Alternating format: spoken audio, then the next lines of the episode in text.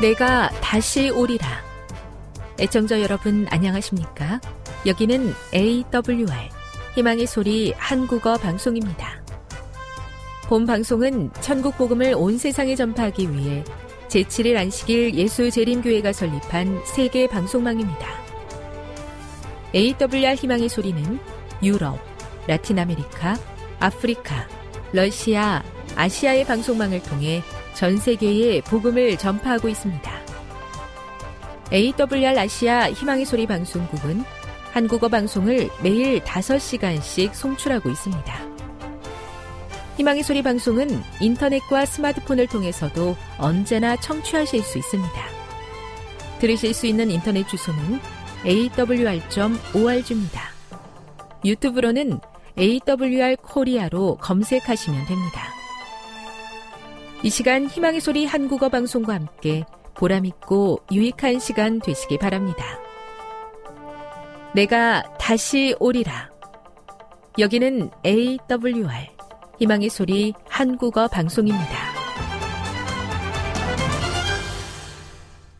주파수 안내입니다.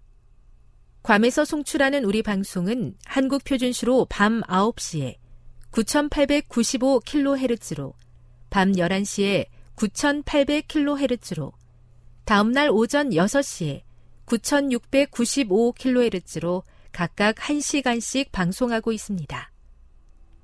우즈베키스탄에서 송출하는 우리 방송은 한국 표준시로 밤 10시에 15,670kHz로 타지키스탄에서는 밤 9시에 15,505kHz로 송출하고 있습니다. 애청자 여러분의 많은 청취 바랍니다.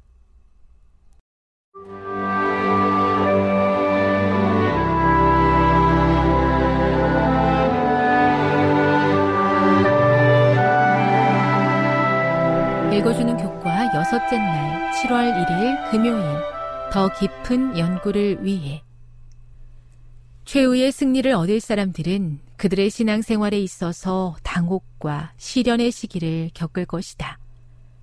그러나 그들은 담대함을 잃어서는 안 된다. 이는 그것이 그리스도의 학교에서 받는 단련의 일부이며 모든 불순물들을 제거하는 데 불가결하기 때문이다. 하나님의 종들은 원수의 공격과 그의 극악한 능욕을 끈기 있게 견디고 사탄이 앞길에 놓아둔 장애물들을 정복해야 한다. 그러나 만일 그대들의 눈이 항상 위로 향하고 문제들을 내려다 보지 않는다면 그대들은 도중에서 지치지 않을 것이며 곧 예수께서 그대들을 도우시려고 손을 뻗치시는 것을 볼 것이다. 그대들은 다만 단순한 믿음으로 손을 그에게 드리고 주께서 인도하시도록 허락하기만 하면 된다. 그대들이 그분을 신뢰하는 만큼 소망을 가지게 될 것이다. 그대들은 강하고 균형 잡히고 아름다운 품성을 이룰 수 있는 도움을 그리스도 안에서 발견할 것이다. 사탄은 이러한 품성에서 비쳐 나오는 빛을 무익하게 만들 수 없다. 하나님께서는 우리에게 당신의 최선의 선물, 곧 그분의 독생자를 주시사 당신의 완전하신 품성을 우리에게 입혀 주심으로 우리를 향상시키고 고상하게 하시며 또한 주의 나라에 있는 하늘 가정에 들어갈 자격을 얻게 하셨다. 청년에게 보내는 기별 63, 64 핵심적인 토의를 위해 1. 그대에게 닥쳐왔던 두렵고 극심한 시련이 실제로는 그리스도의 학교에서 거쳐야 하는 훈련의 과정이었다는 사실을 깨닫게 된 경험이 있는가? 2. 우리의 도움과 위로와 격려가 사망의 음침한 골짜기에 빠진 사람을 향한 목자의 손길이 될 수 있겠는가? 도움이 필요한 자들을 위해 하나님으로부터 더 잘 쓰임 받기 위해 우리가 교회로서 함께 할 수 있는 일에는 무엇이 있는가? 3. 예수님께서 고난 당하셨던 그분의 생애의 마지막 순간을 생각해 보라. 성경 또는 엘렌지 화이트의 저서, 특히 시대의 소망을 통해 살펴볼 때 인성을 쓰신 예수님께서 그 순간을 어떻게 견디셨는가? 예수님의 경험을 통해 우리는 무엇을 배울 수 있는가? 지금까지 읽어주는 교과였습니다. 본 방송은 AWR 희망의 소리 방송국에서 제작되었습니다.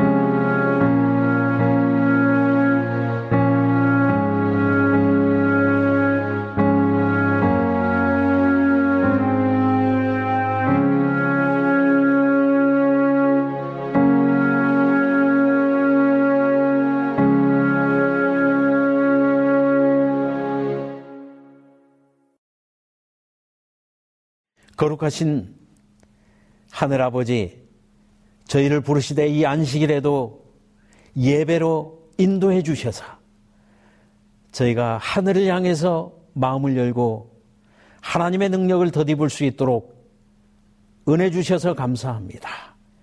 이제 주님 앞에 왔사오니 주께서 말씀해 주시고 하늘의 것을 구하오니 하늘의 능력으로 우리의 심령에 충만하게 채워 주시옵소서. 이 예배를 가능케 하시는 예수 그리스도의 이름으로 기도하옵나이다. 아멘. 교동문 792장 재림 또 이르시되 민족이 민족을 나라가 나라를 대적하여 일어나겠고 곳곳에 큰 지진과 기근과 전염병이 있겠고 또 무서운 일과 하늘로부터 큰 징조들이 있으리라. 1월 성신에는 징조가 있겠고 땅에서는 민족들이 바다와 파도의 성난 소리로 인하여 혼란한 중에 곤고하리라. 사람들이 세상에 임할 일을 생각하고 무서워함으로 기절하리니 이는 하늘의 권능들이 흔들리겠습니다. 그때 사람들이 인자가 구름을 타고 능력과 큰 영광으로 오는 것을 보리라. 이런 일이 되기를 시작하거든 일어나 머리를 들라. 너희 속량이 가까웠느니라.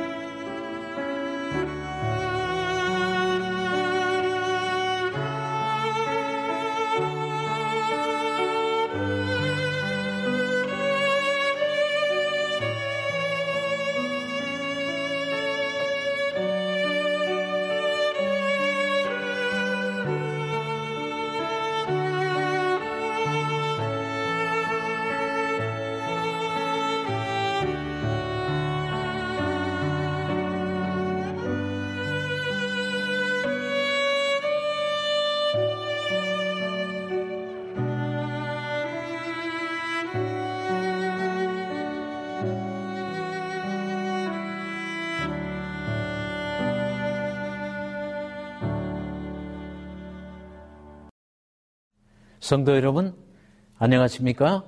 하나님의 성전에 오르신 여러분들을 하나님께서 축복하실 것입니다.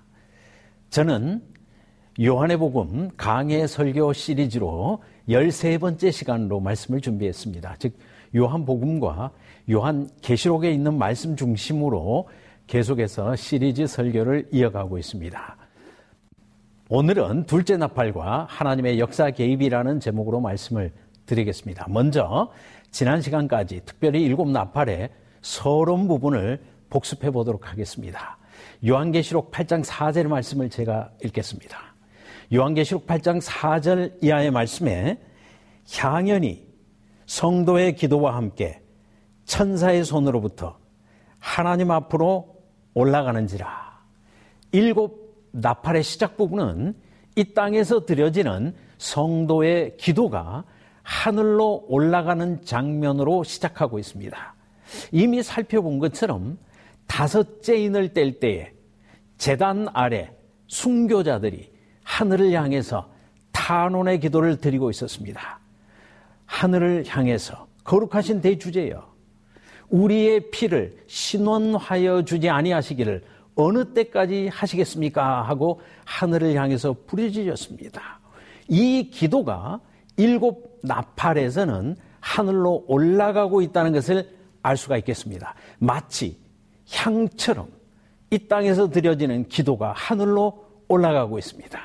그런가 하면 두 번째 장면을 보시면 하늘 성소에서 예수님께서는 성도들의 기도를 다 취하셔서 당신의 거룩한 의 십자가에서 흘려진 그 공로를 첨가해서 아버지 재단으로 어, 향달될 수 있도록 그 향을 들이시고 그 결과 하늘에서 기도의 응답이 이 땅으로 내려오게 되는 것을 우리는 알 수가 있습니다. 세 번째 부분을 보시면 그때 기도의 모든 중보가 원만하게 이루어졌을 때 하늘 재단에 불을 담아다가 땅으로 쏟는 장면이 일곱 나팔의 서론 부분에 나타나고 있다는 것을 알 수가 있습니다. 다시 요한계시록 8장 5절 이하의 말씀을 제가 읽겠습니다. 요한계시록 8장 5절의 말씀에 천사가 향로를 가지고 재단에 불을 담아다가 땅에 쏟음에 우레와 음성과 번개와 지진이 나더라. 성도들의 기도는 예수님의 중보를 통하여 아버지 하나님에게 응답받을 만한 기도가 되었습니다. 이제 아버지 하나님께서는 예수 그리스도를 통하여 이 땅에 직접 기도의 응답을 보내시는데 그 응답을 보낸다는 신호가 하늘의 불을 땅에 쏟는 것으로 나타나고 있습니다. 그때 네 번째 부분을 살펴보시면 이 첫째 나팔을 불 때, 둘째 나팔을 불 때 이 땅에 하나님의 임재, 하나님의 역사 개입이 일어나고 있는 것을 우리는 볼 수가 있습니다. 하나님께서 역사 속에 개입하신다는 것은 우레와 큰 음성과 지진과 이런 것으로 나타나고 있다는 것을 알 수가 있습니다. 그렇다면 성도들은 누구를 위해서 기도하며 그 기도는 어떤 의미가 있는가? 누가복음 23장 44절의 말씀을 또 제가 읽겠습니다. 이에 예수께서 이르시되 아버지 저들을 사하여 주옵소서 자기들이 하는 것을 알지 못함이니다 하시더라. 예수님께서 십자가 앞에서 드리신 기도는 땅에 거하는 자들, 십자가의 의미를 알지 못하는 자들을 향해서 아버지, 저들을 용서하여 주십시오. 자기들이 하는 일을 알지 못합니다. 라고 예수님께서 말씀하셨습니다. 마찬가지로 예수 그리스도를 믿음으로 하늘을 향해서 부르짖는 성도들은 자기 십자가를 지고 예수님과 똑같은 기도를 하고 있는 것입니다.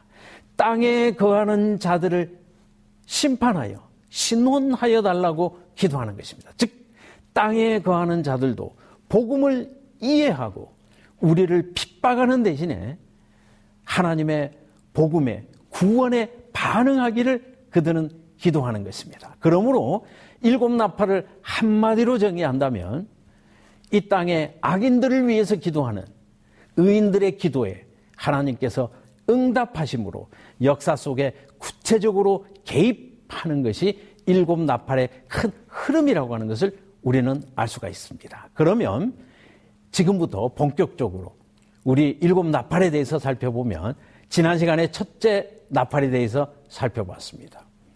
초대교회는 자신들을 핍박하는 한때 자기들의 형제였던 유대인들을 향해서 기도했습니다. 사실 초대교회가 첫 번째 극심한 핍박을 받을 때 형제들에게 핍박을 받았습니다.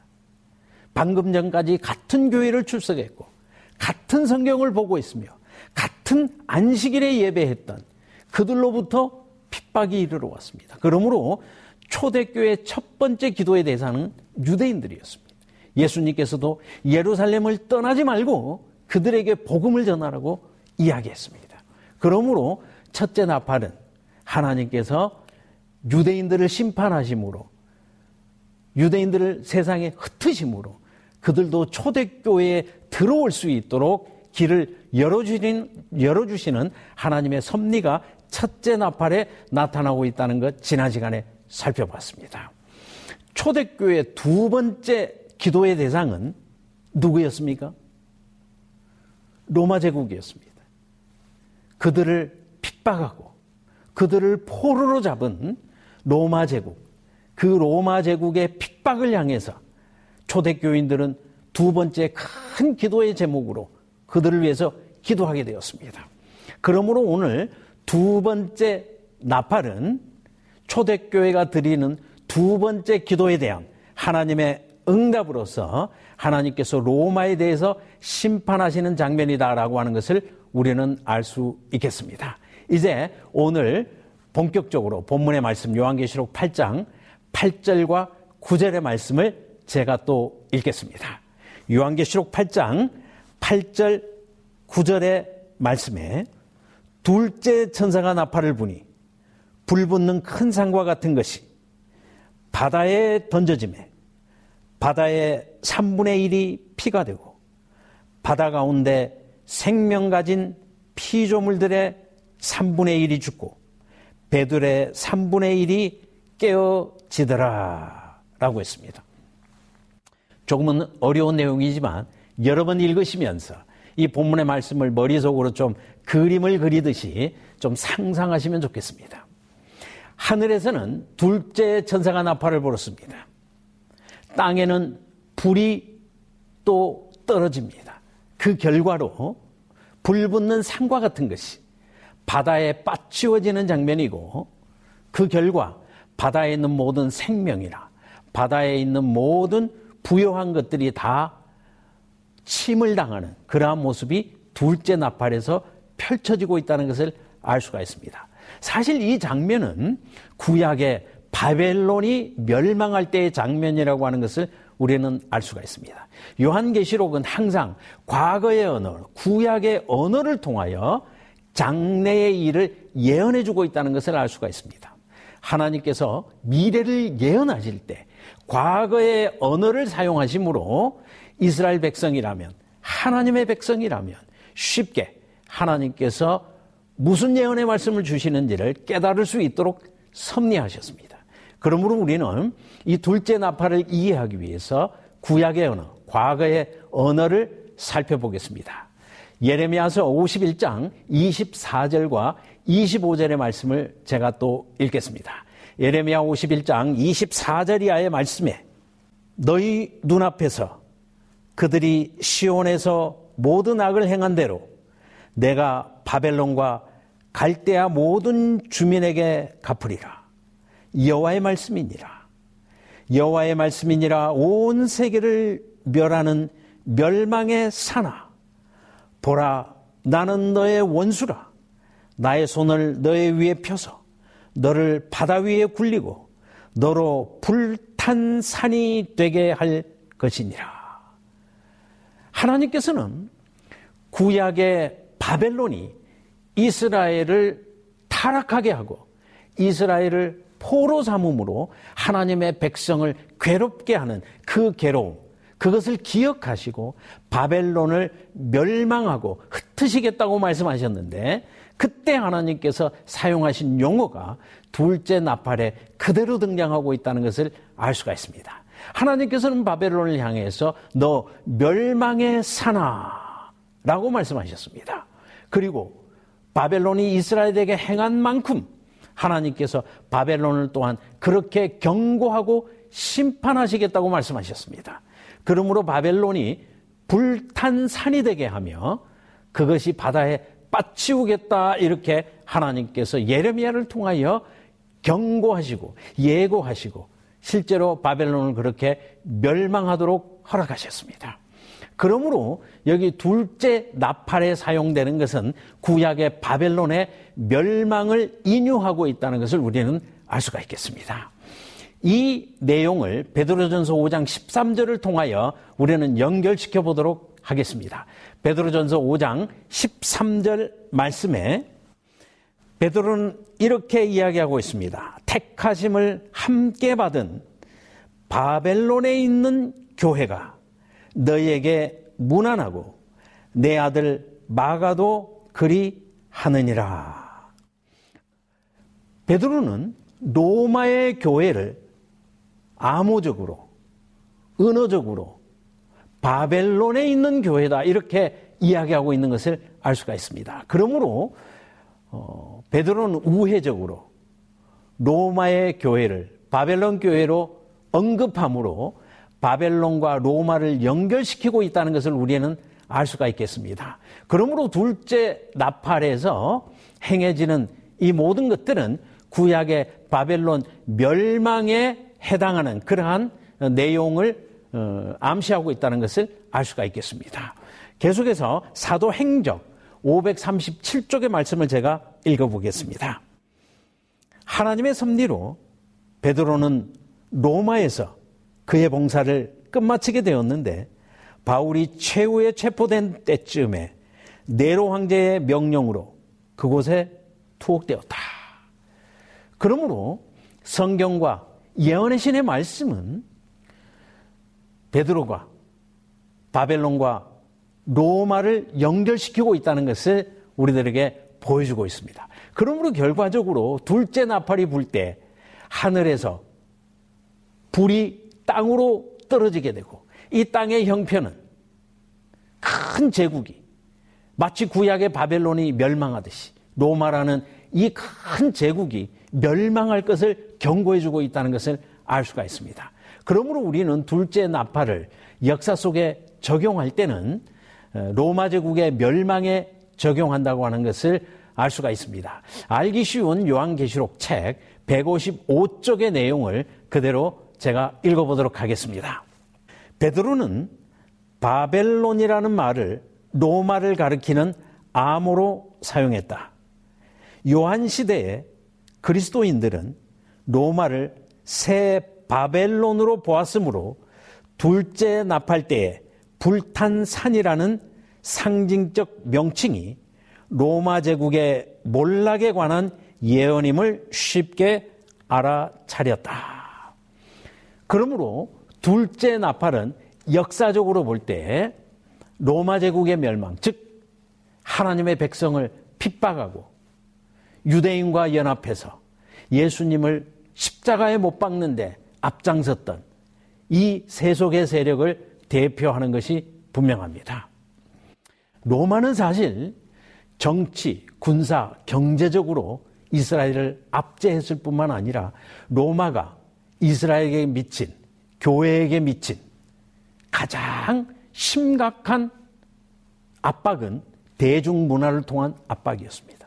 사실 유대인들은 바벨론 포로 이후에 포로에서 귀환하면서 그들은 신앙적으로 큰 각성을 일으키게 되었습니다.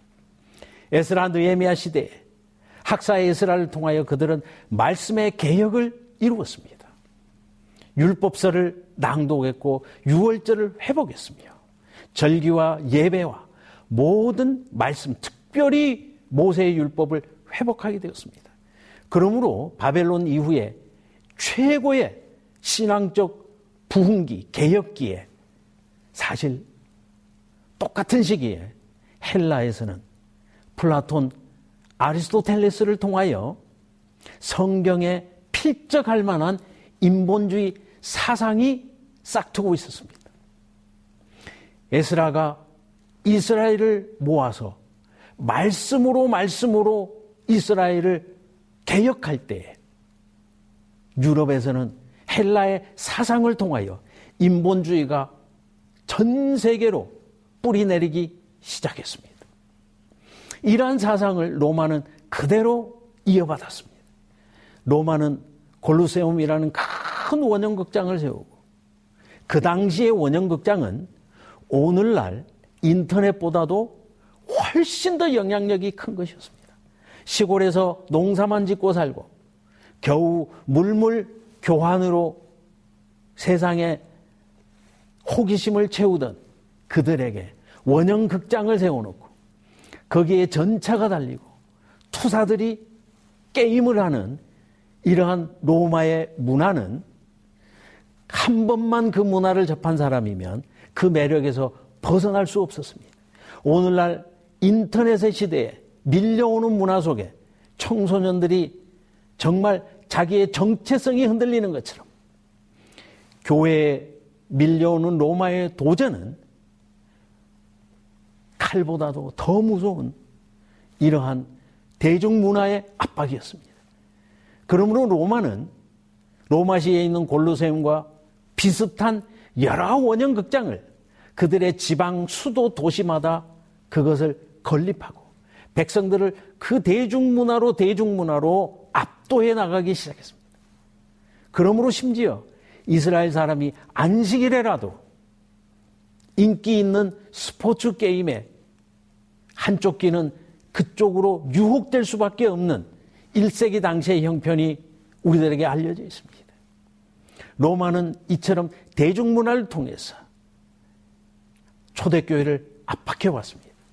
그런가 하면 로마는 편협한 사상을 가지고 식민국가를 사상적으로도 압박했습니다. 초대교회는 이 로마의 극심한 압력 가운데서 자신들을 핍박하는 이 로마를 향해서 크게 부르짖게 되었습니다. 저희가 하는 것을 알지 못하기 때문에 하나님의 교회를 핍박하는 이 정치 세력을 향해서 그들은 원형극장에서 순교자로 목숨을 들이면서까지라도 그들을 대항하는 대신에 그들을 향해서 기도했고 그들의 구원을 위해서 기도했습니다.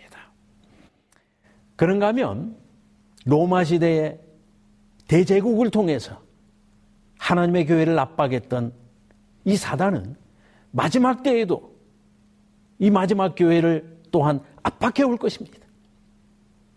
오늘날 이 글로벌 세계에서 디지털 혁명 세계에서 이 대중문화 가운데서 영향을 받지 않는 사람은 거의 한 사람도 없습니다. 휴대폰을 열기만 하면 골루세움보다 더 화려한 유혹들이 우리 앞에 밀려오고 있습니다. 과거에 평생 동안 받을 시험을 어쩌면 요즘 우리 젊은이들은 몇 달 안에 다 경험하고 있습니다. 성인이 되어서 갈등하게 될 많은 갈등들을 오늘날 청소년들이 이미 다 사이버 공간에서 갈등받고 있습니다. 초대교회를 그처럼 압박했던 로마의 압박, 그것이 마지막 때 다시 부활되어서 월드와이드 웹, 즉, 전 세계적으로, 전 세계를 그물, 그물망처럼 연결한 웹이라고 하는 정말 이 거미줄에 모든 사람이 다 걸려 있습니다. 이러한 인터넷이 지식을 더하게 하고 성경 말씀을 펼치고 성경 말씀을 땅끝까지 전파하는 일에 긍정적인 힘이 있는 것이 분명합니다. 그러나 이러한 디지털 혁명이 우리를 극심한 시험으로 몰아가고 있습니다. 이러한 디지털 문화에서 자유로운 사람은 한 사람도 없습니다. 소위 말하는 4차 혁명 시대에 우리는 알면서도 당할 수밖에 없고 알면서도 헤어나올 수 없는 시대에 우리는 살아가고 있습니다. 사실 요즘은 인공지능이라고 하는 이 AI가 설교까지 작성해주고 있습니다. 이것이 일반화되지 않았을 뿐입니다.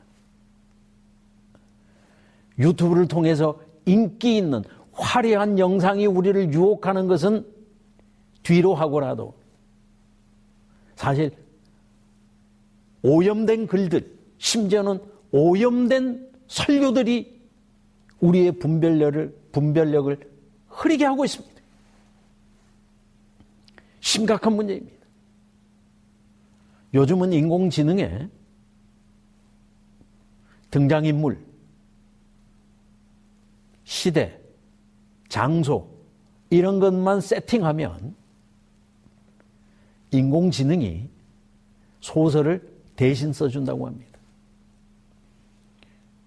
배경과 등장 인물만 입력하면 그것을 희극으로 쓸까요? 비극으로 쓸까요? 추리소설로 쓸까요? 그 스타일만 가르쳐 주면 컴퓨터가 그를 몇 권으로 써드릴까요? 다섯 권짜리 소설도 쓸 수 있고, 열 권짜리 소설도 컴퓨터가 자동으로 써준다고 합니다. 그것뿐이겠습니까? 설교 말씀도 컴퓨터가 쓰는 시대가 되었습니다. 편리하기로 따진다면, 이로 말할 수 없는 편리함. 그런가 하면 이것은 정말 큰 유혹이 아닐 수가 없습니다. 로마 시대 교회가 로마로부터 로마에 대항할 수 없는 군사력과 정치와 경제력, 그런가 하면 대항할 수 없는 로마의 문화의 압박, 사상의 압박을 받았던 것처럼 오늘날 이 대중의 문화는 우리가 알면서도 감당할 수 없을 정도로 우리에게 다가오고 있습니다. 이제는 인공지능이 성경을 스스로 연구하기 때문에 설교 제목과 본문의 말씀과 설교의 주제를 주면 설교문까지 작성해 주는 시대에 우리는 살아가고 있습니다. 수많은 서로 다른 교파의 설교들이 월드와이드 웹이라고 하는 이 그물망처럼 세상에 펼쳐져 있는 이 인터넷망을 통하여 휴대폰을 클릭만 하면 우리 앞에 나타나고 있습니다. 이 중에 어떤 설교가 정말 성경을 바르게 펼치고 있는 설교이며 어떤 설교가 오염된 설교인지 우리는 참으로 분별하기 힘든 시대에 우리는 살아가고 있습니다. 이 거대한 힘과 문화 앞에서 우리는 극심한 유혹을 받고 있습니다. 그때 초대교인들은 자신들을 압박하는 이 로마의 힘과 문화 앞에서 기도했습니다. 그들은 원형극장에서 순교자로 죽어가면서 하늘을 향해서 부르짖었습니다. 하나님, 저들이 자기가 하는 일을 알지 못하기 때문에 오히려 우리를 핍박하고 하나님을 대적하고 있습니다. 그러나 그들은 우리의 대적이 아니고 우리의 전도 대상입니다. 그러므로 저들도 복음을 이해하고 구원에 이 교회에 들어올 수 있도록 그들은 순교를 당하면서도 하늘을 향해서 부르짖고 있었습니다. 이것에 대해서 하나님께서는 그 기도를 들으시고 하늘의 불을 이 땅으로 쏟으실 때에 두 번째 나팔에서 하나님께서 역사 속에 개입해 주실 때에 결코 무너지지 않을 것 같았던 로마를 분열시키셨고 로마를 멸망시킴으로 하나님의 백성들의 기도에 응답하셔서 로마의 사람들도 복음을 두려워하고 복음 안으로 들어올 수 있도록 하나님께서 길을 열어주셨습니다. 우리에게는 사실 핍박하는 사람들이 전도의 대상입니다. 타도의 대상이 아닙니다. 하나님의 백성에게 타도의 대상은 한 사람도 없습니다. 초대교인들은 로마를 대항하는 것이 아니라 로마를 위하여 기도하게 되었습니다.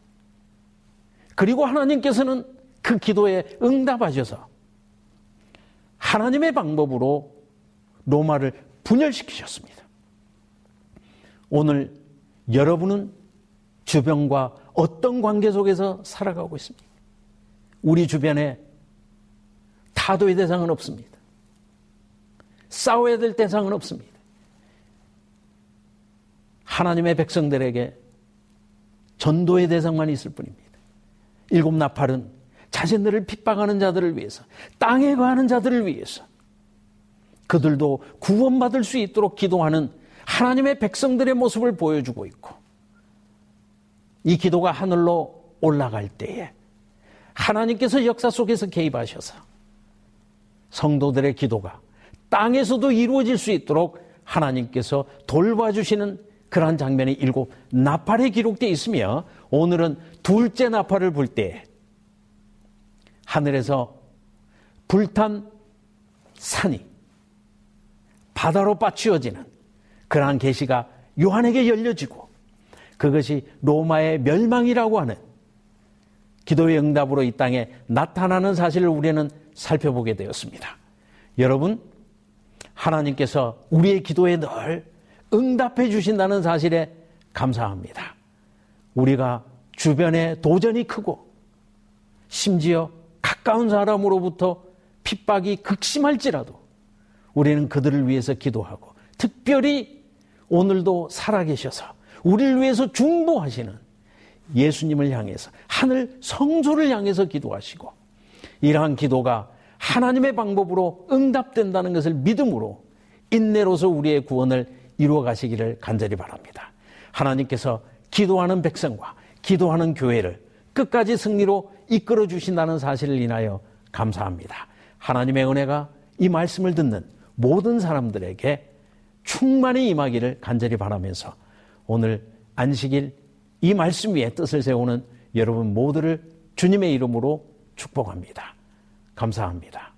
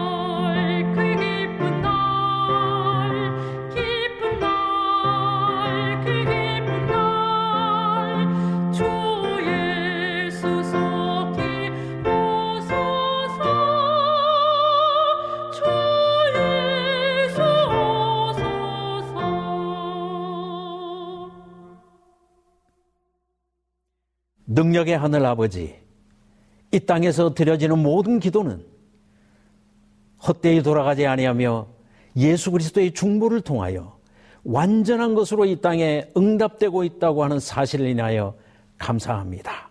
이제 그 예수 그리스도의 거룩하신 이름으로 강구하노니 하나님의 크신 사랑과 예수님의 다음 없는 은혜와 성령 하나님의 감동 감화하심이 말씀 위에 뜻을 세우는 이 모든 분들에게 영원히 함께 할지어다.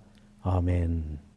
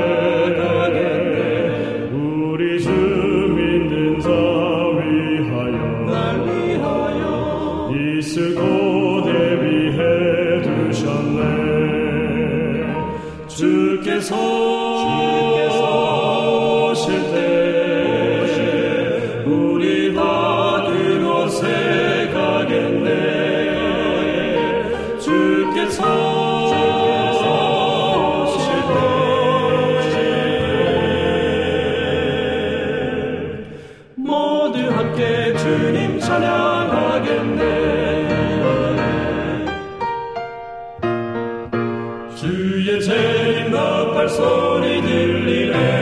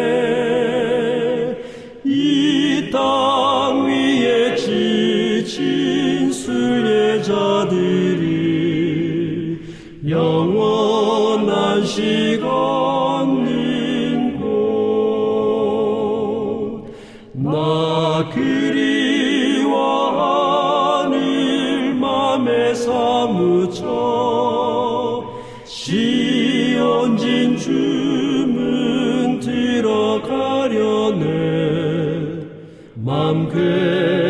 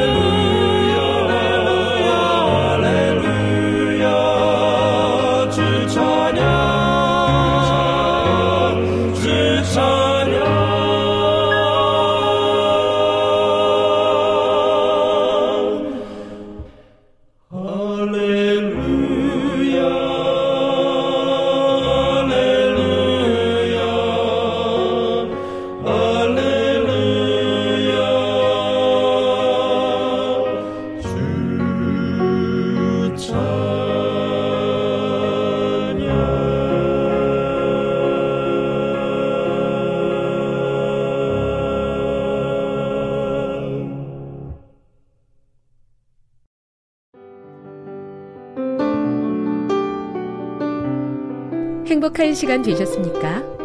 지금까지 여러분께서는 AWR 희망의 소리 한국어 방송을 청취하셨습니다. 방송을 청취하시고 문의를 원하시는 분은 우편번호 02461 대한민국 서울시 동대문구 이문로 1길 11 희망의 소리 방송부 앞으로 편지나 엽서를 보내주시거나 지역번호 02-3299-5296에서 8번으로 전화 주시기 바랍니다. 지금까지 함께 해주신 애청자 여러분들께 감사드립니다. 애청자 여러분, 다음 이 시간까지 하나님 안에서 늘 평안하십시오. 감사합니다. 내가 다시 오리라. 여기는 AWR 희망의 소리 한국어 방송입니다.